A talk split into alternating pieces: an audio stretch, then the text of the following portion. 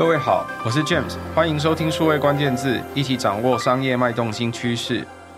二零二三年开年又有很不同的场景哦。除了常常听到很多朋友现在在聊 AI，在聊 GPT 作为其中一个关键字之外，全世界面对新冠肺炎的疫情，还有面对这个地缘政治的冲突，呃，有很多不一样的新变化出现。在碰到这些经济的对抗拉扯的现实，跟供应链重组的状态之下，在二零二三年数位行销的领域里面，有些什么趋势或改变？在这一集的数位关键字，我们邀请到的是台湾数位媒体应用暨行销协会秘书长，还有我们的 DMA 的好朋友卢玉伟 Erica，来为大家一起分享二零二三年开年的数位行销趋势。我们欢迎 Erica。大家好，Erica，首先就要邀请你。因为台湾数位媒体暨行销应用协会 DMA 里面，其实有非常多会员都在经营跟数位的媒体，无论是接触品牌，或者是实际的行销科技应用场景里面，有非常多不同的应用。呃，大家在今年开年的过程，看到现在的消费产业，或者是台湾现今的数位行销市场有什么变化？好，那我先简单讲一下，我们 DMA 主要就是由数位广告代理商，然后 MarTech 厂商，还有这些数位媒体的平台，或者是这个业者去组成的。那我们大概每年的开始，我们都会邀请会员，我们会来讨论一下今年一些重要的趋势。然后今年已经是我们第五年在做这样子的一些讨论。那当然，就像 James 刚刚提到的，那当然今年大家对于二零二三整体来说，还是呃觉得比较审慎乐观啦。那大概整体的市场来看的话，应该还是会有成长，大概就温和个可能是十到十五之间的一个变动。那这个成长主要原因还是来自呃大家看到。特别是经过疫情之后，整个数位使用更普及，所以可以预期的是，呃，越来越多的业者可能会透过数位的管道来做行销的这一块。因为在过去这两年，呃，以前可能比较不接触数位应用的人，可能也开始比较熟悉这样子的一些，不管是购买商品、获取行销的方式。所以整体看起来，我们预期整个广告的数位广告的市场大概还是会呈现。呃，成长的趋势，但是在这个里面，当然，呃，就像刚 James 讲的啦，大家还是有一些些的隐忧，包括我想刚刚有提到那几个关键字：通膨，然后地缘政治，加上今年的这个总统选举，可能会带来更多比较紧张的这样子的一个情况之下，呃，大家整体觉得。大概在消费力的方面还是会比较偏保守一点，但因为消费力偏保守，对于业者来说，他可能就会需要去多做一点的投资，来去争取消费者的呃认同或者是认识。因为比如说像去年我们看到，诶，汽车广告好像投资量比较少，那是因为他们车子卖到不够卖，所以他不需要去下广告，所以对。行销产业来说，这是一个非常有趣的事情啦。就是说，其实整体市场是一个比较审慎乐观，但是它还是有个成长的动能，就在这个供需之间的一个新的一个平衡关系。的确哦，在疫情底下，大家的行为有很多变化。如果过去听数位关键字的朋友大概不太陌生，我会跟大家说，为什么我们现在会有很多消费行为或者是工作上的改变，它其实都来自于一个很基本的原动力，是有更多的消费者，他们的总的消费时间移到跟数位有关的工具上。这数位有的工具。包含了你直接在网络上应用各种不同东西的时间。那我想现在所有的朋友，屏幕都不是只有一个，荧幕不是只有一个，有手机、有电脑，有很多不一样的工具。你随时可能在搭捷运，在做什么事情，或包含你现在在线上听 Podcast 都一样，你会同时做非常多不一样的事情。所以整体来说，大家在数位环境的渗透力的时间都还在增加。那因应着这个时间来增加来说，不同的消费市场环境或品牌的布局，它为了要影响你，它就会到不一样的环境去做多元的准备。所以这是为什么整体来说，可能大环境的影响底下，广告额度在数位的环境里面还会持续增加的根本缘故。那另外一方面，我想在年初到现在，可能有很多朋友，我的同温层里面就有不少人在讨论说，买不到蛋，买不到某一些特殊的食材或相关的东西。那这其其实也是因为一方面季节的变化，一方面因为地缘政治或供应链的影响都有。那在这不一样的情况影响之下，就会牵涉到那大家是不是，譬如说蛋价也许就上涨，然后就通膨，就有很多不一样的改变。所以另外一方面，消费的市场就会因应着这些呃，譬如说物价的调整，所以对于大家在平常购物的消费也会有一些变化。那很有趣的是，大概过去二十年来。你很少碰到一个险学是说，或者东西卖掉不够卖的哈。可是，在接下来的这几年，我们会陆续因为供链重组或因为很多问题，会看到会有东西卖到不够卖，大家在疯抢。那从过去抢卫生纸、抢呃抢肉、抢蛋到抢车，那可能下一波不知道还会抢哪些不一样的东西。就像去年去年底，我们就观察到，比如说台湾的旅游开始有复苏。但是其实广告量并没有成长，原因是因为房间也不太够卖，很容易你去看廉价那个就订光，然后房价也一直高涨，所以这个是一个呃，对于行销业者来说，一方面当然看到这个好像需求被压抑，但是也因为这个对于业者来说，他就必须真的要花比较多的一点 effort 在这上面去鼓动消费者的一个购买的一个力。没错，所以在疫情过后，我想有很多朋友都在报复性消费。那呃，有些朋友甚至开玩笑说，是不是我全同温层的人全部都在日本集合了？那表示什么？表示疫情封了三年的国境开了之后，其实很多人可能都有出去玩的欲望。可是出去玩不代表这些供应链的业者，就是呃，不管是旅馆或者是飞机的业者，是已经被满足的。所以这市场要慢慢恢复的过程，可能也还需要一段时间调整。我想是整体来说，因应着这个消费景气跟环境的变化，会有持续一段时间会持续有变化的地方。那 Erica 从你的观点，或从很多不同的业者的 feedback 里面，在接下来的这个消费市场变化的过程里面，有哪一些重点是业者们可以要特别注意的？对，我想当然除了这些大的条件，大家比较有谈到之外，那呃有几个，我觉得第一个当然是呃因为解封的这个关系，我想对于在跨境的行销的需求上面是会提升的。比如说我们看到现在也还蛮多日本的品牌，其实会加大在台湾的一些的投资，然后去吸引观光客。那当然对于台湾的业者来说，他也会增加一些去吸引海外的游客。比如我们最近已经看到一些韩国啊或者什么的游客，已经其实。也就进来台湾了，所以我想，呃，第一个是可能大家可以多注意一些在在这个跨境的一个行销上面的一些力道，因为整体看起来预期是因为经过几乎是三年的一个封闭，那本地市场有非常多需要往外跑的这个力量，那这个里面呢可能会带动一些新的商业的一些机会。那如果你的品牌的产品是跟这个有一些可能性的话，这个大概是一个可以去注意的一个部分，然后去做一些相关的布。我想这个是第一点。呃，的确，对于大家来说，因为现在数位视频的数位环境。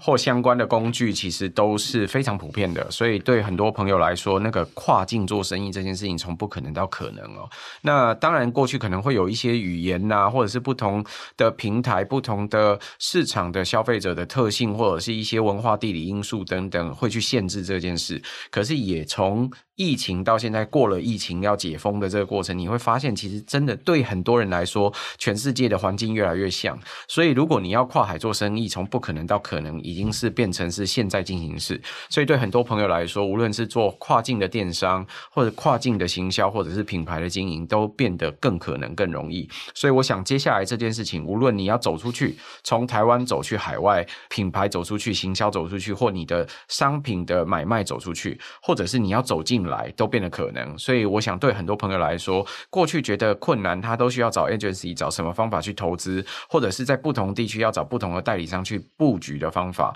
在疫情之后可能也会有很大的转变。对，我想这个是一个在比较大的。那如果说回到一些比较呃策略执行面的话，我想今年度大家最关切的就是最近很热门的话题，就是所谓的 AI 生成应用。我想。这个 GPT 的这个事情，是因为它是文字跟大家非常接近，所以呃引发了很多讨论。可是在这个之前，其实，在去年这 Midjourney 的这个图片式的这个也引发了一个风潮，所以现在等于是有图片加上文字之后，我想对于整个在行销产业来讲，呃，也当然带来一些蛮大的一个冲击。当然有好有坏啦，当然坏处就是刚 James 也有提到的是说，这个可能很多的小编啦或者是什么会觉得被取代，或者是说在他的工作职能上面的那个能力需要重新被定义。那但是另一方面，我们也看到是说，对行销业者来讲，他有一个。呃，便利的地方就是真能的地方，是过去你可能客户要请你提案的时候，你可能你要升，也许你要升三款五款的这个文案加上图片，然后去测试一些方向。的时候，其实透过这样子的一个 AI 工具，其实是帮助整个不管是品牌或行销端、代理商端，其实去缩短这个所谓的沟通或者是提案的时间，可以加速专案的一个推动。所以在这个可行性评估的这个部分，其实是有助于可能去做一个更有效率的人力上面的一个调节。那当然，另一方面呃带来的冲击，除了刚刚提到的职能之外啊，那怎么样未来在这些生成式内容出来之后，避免一些法律争议，比如说你生成搞不好你不小心侵权了，原来那个图可能是有别人的图，因为网络上抓来资料，或者是说在这个引用上面不见得这么仔细的状况之下，呃，它可能会带来这样的争议的时候，对于品牌或者行销来的业者来说，其实就会是一个比较麻烦的一个呃公关风险的状况。我想这个的确是在 AI 这个未来生成应用上面来讲，大家也还在摸索它的使用的一个范围跟界限，甚至在所谓的。道德治理上面怎么样去里面去重新建立一个比较好的一个机制？我想这个会是今年的一个重点。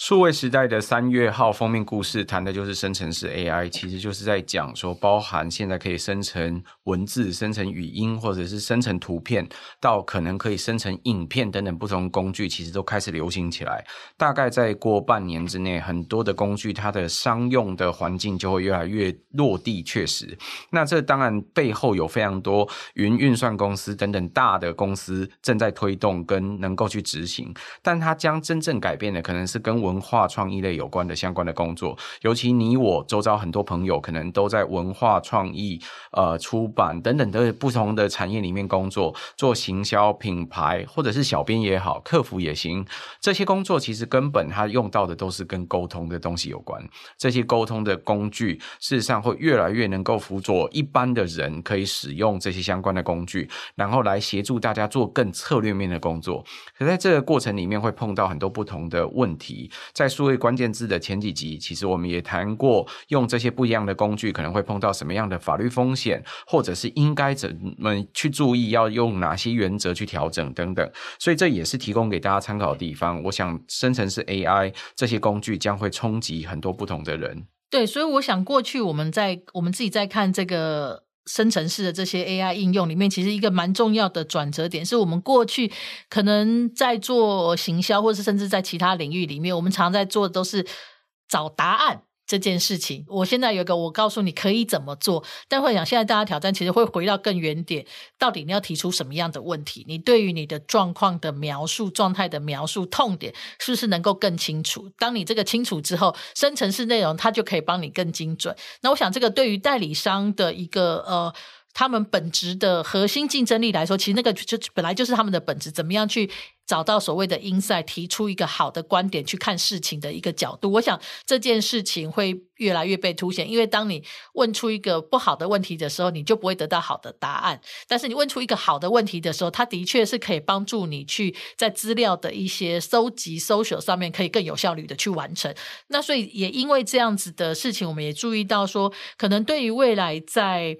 所谓的呃行销的部分，特别是如果我们再更进一步来看，可能会看到一个状况是说，呃，跨媒体的应用会更明显。这个原因是说，我们过去看到，比如特别是这几年大家一直在谈的网红行销，这的确也是我们从会员这边看到，大家觉得台湾现在蛮主流的一个行销的模式。可我们过去看到，可能是写文字的，就是写文字；拍影片就是拍影片；直播的可能就是直播，或是图像的，就是图像。但是随着这么多工具的出现之后，其实他们要跨就容易了。就我比如说像我自己，我可能比较会写文字，但我不会画画。可是我现在我可以借我的文字，透过这样子，我可可能去输出一个还不错的图像的时候，我就有机会去转到一个可能以图像为平台的这样去做一个传播沟通的一个角色，所以我想这个也的确会改变过去在媒体好像它的使用媒体的属性上面会有一个新的一个可能性出现。所以你的意思是说，对内容的创作者来说，他原来擅长的假设是文字、图片、影像等等不同的操作领域，他越来越有机会在这个多媒体或多媒介之间跨域喽。对，他可能就有更多的一个可能性去，比如说我们看到现在连影片都可以生成。我前不久就看到有一个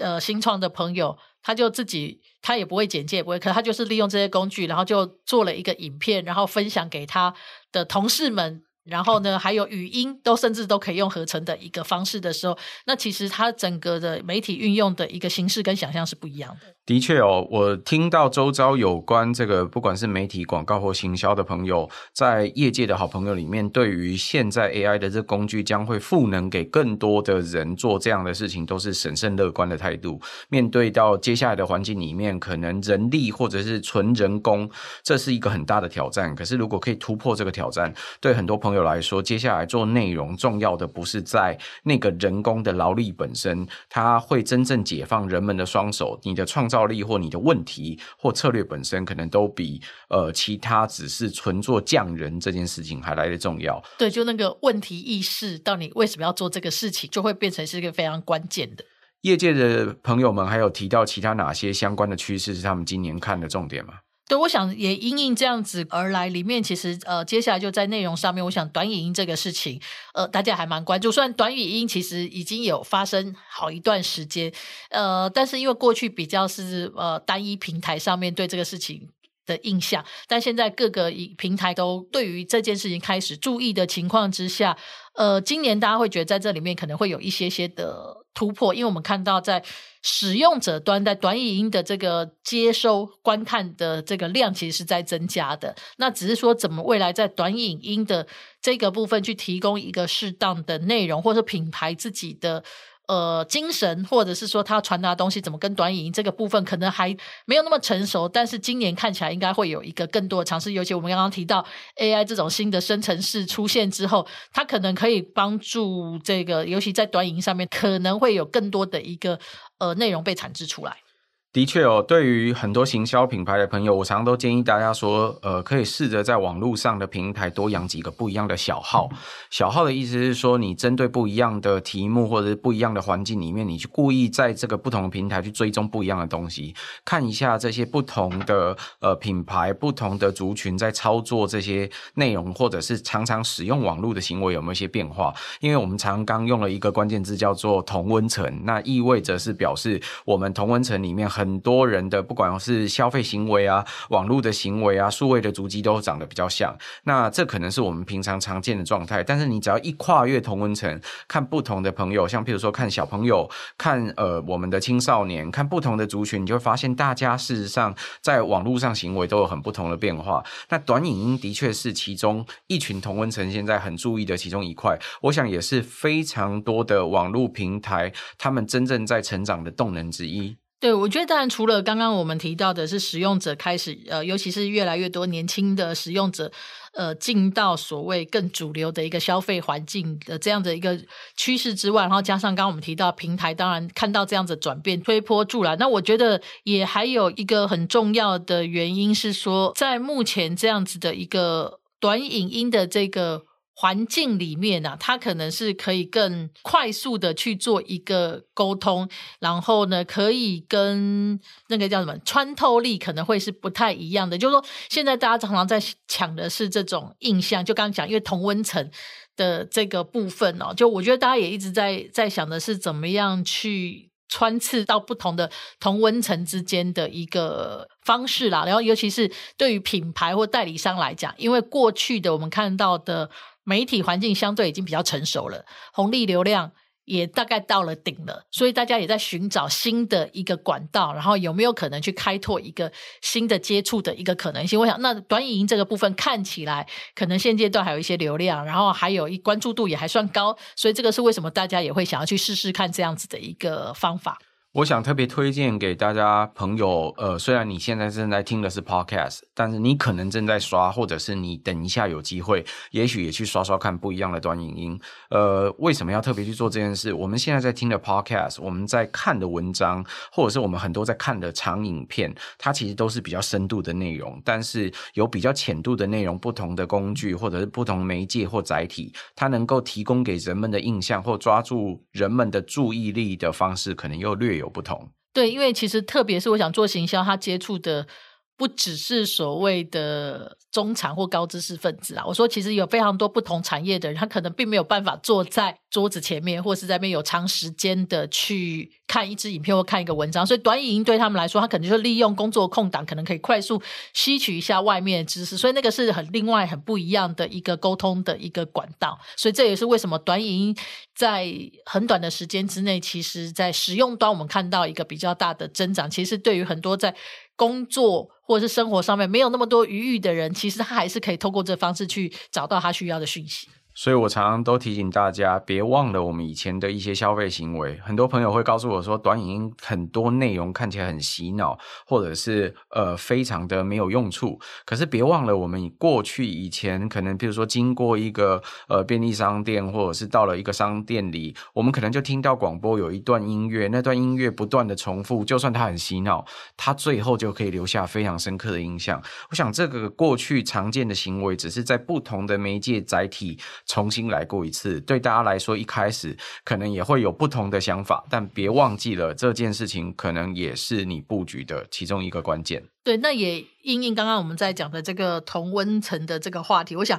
大家现在都发现说，呃，品牌当然在数位的这个部分，它可以相对精准去找到一些你的群众，但是也经过这几年，大概其实。所谓我们讲的直接能够洗的，或是能够影响的那个 TA 族群，大概也到了某一种的饱和的阶段，所以大家也一直在想说，怎么样去拓展一些新客。所以，我们在这个今年，我们也可以看到一个趋趋势，会是越来越多的品牌一起合作共创。就你觉得这两个事情可能不见得这么搭嘎，或者是甚至是竞品，它可能都有有一起去做一些共同行销可能。比如说，在我们去年呃协会办的数位起点奖里面，有一个得奖作品叫做宾士。爱美林，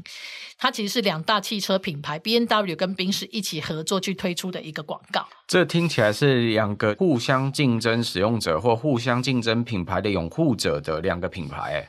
对，所以这个有得奖原因是因为你要说服两个品牌真的很不容易，但是也可以看到是说，哎，大家也发现说，我们可能在某一些的特质上面虽然相近，但是我们也有一群新的领域是我们没有接触到的。那事实上，这个在国外我们已经看到有一些其实也还蛮，比如说在这个汉堡王其实还蛮会玩这种这个品牌合作的这样子的一个方式。所以我想在今年台湾，呃，这个 case 也会越来越多的出现。然后我们也看到，其实台湾的确就有一些案子。都已经在进行，那只是说你怎么样去找到一个彼此有一些相似的地方，然后可以去创造一些更大利益。我觉得这个是大家可以去思考的一个部分，就是这个打群架才会赢嘛。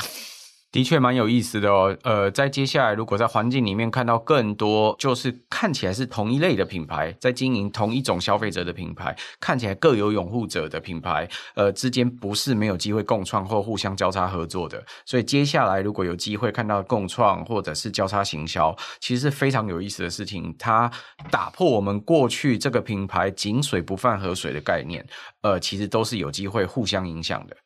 对，我想这个过去当然不乏这样子的一个例子啊，但我想在今年度可能这个会。越玩越精，然后可能会有更多的一些精彩，甚至是你更多意想不到的东西会出现。那我想，其实会开始做这个事情，是大家也开始回到是说，我们怎么去重新思考所谓的消费者旅程到消费场景的这样子的一个整合。所以，这个也是呃，我们现在看到的另外一个趋势是说，呃，过去我们当然已经设想了消费的场景，然后呢，在数位行销里面，大家也觉得可以找到精准的客户，然后甚至也可以立即的跟销售这边有一个联动，看到。广告我可以就可能就可以去下单购买，但是今年我想在这个事情上面会要做的更精细的是，呃，我从看到一个品牌的形象广告，然后到我开始去搜寻，然后到我下单去购买，然后到我要付款这些部分的一条龙的这样子的一个消费场景整合，会是呃越来越重要的一件事情。就是说，你不仅是我看到你，然后我找得到你，然后我可以要买到你，然后甚至在整个的。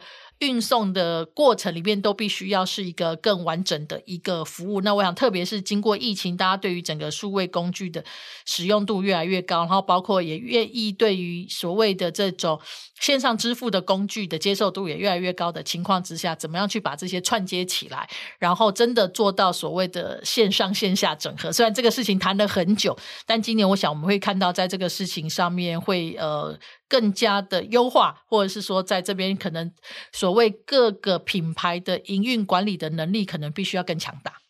消费旅程的一条龙，我想是一个很困难的流程打造。我们其实在过去很多集不一样的数位关键字的节目里面，都陆续有提到这整个消费旅程，从广告的影响、品牌的影响，一直到实际真的人们看到在某个地方看到，或者是用关键字或某个方法可以按下去，最好就立刻下单。下单之后，我可以立刻有 payment，pay 完了之后，我可以立刻取到货最好。那过去它可能是在一个商店里面完成这最后一。理路，可是现在在线下线上如何去整合，会变得对于很多朋友来说，每一个断点都是一个困难。刚刚 Erica 提到的这些不一样的断点，听起来都很简单哈，实际上我想有很多听众自己在行业里面就知道，这个每一次断点都是很想哭的那个时候。我好不容易把客户围进来了，结果我的 payment 或者是我的关键字没下好，结果最后他就停在那个地方，没有办法完成消费。对，其实我自己，因为我也还蛮常在网络购物，我有时候常常就会说，到了那个 payment 的时候，我就发现说啊，很麻烦，比如你要重新申请，或者是说在这个认证机制上面，你觉得它不安全，这些的，我觉得都会是呃让消费者很困惑。所以这个也是我们接下来看到的另外一个很重要的趋势，是说品牌你可能对于自己的。所谓数位资安的资产或者是管理这件事情，呃，会越来越重要。特别是我想，去年大家看到非常多的诈骗事件，原因就是因为当你的这个资料外流，造成诈骗集团拿资料之后，作为消费者，他其实就不太敢去你的平台上面去做消费。就算你上面前面做的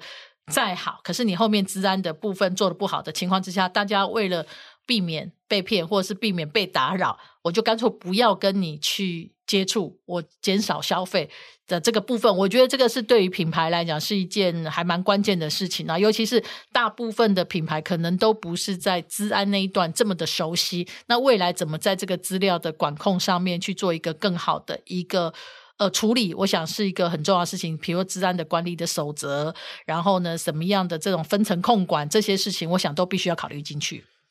过去我们谈隐私、谈资料的保护，还有各资的管理，或者是治安的规范，这些题目其实都牵涉到很多公司不一样的部门。但是我常常都这样开玩笑说，治安通常都是出事的时候再说。可是从去年到今年，我想各位应该在很多的数位环境里面看到不同的品牌，或者是不同的数位服务陆续有一些治安事件出现。请各位在同业的行业里面的朋友，不要因为这样就不做了。或者是因为这样就担心了，可是因为这样要开始学跟治安有关的保护手段或者一些方法，我想这是对于很多朋友来说接下来很重要的一件事。我想特别是很多因为为了要更了解客户取得资料，其实我们在做很多行销活动都会希望消费者填资料，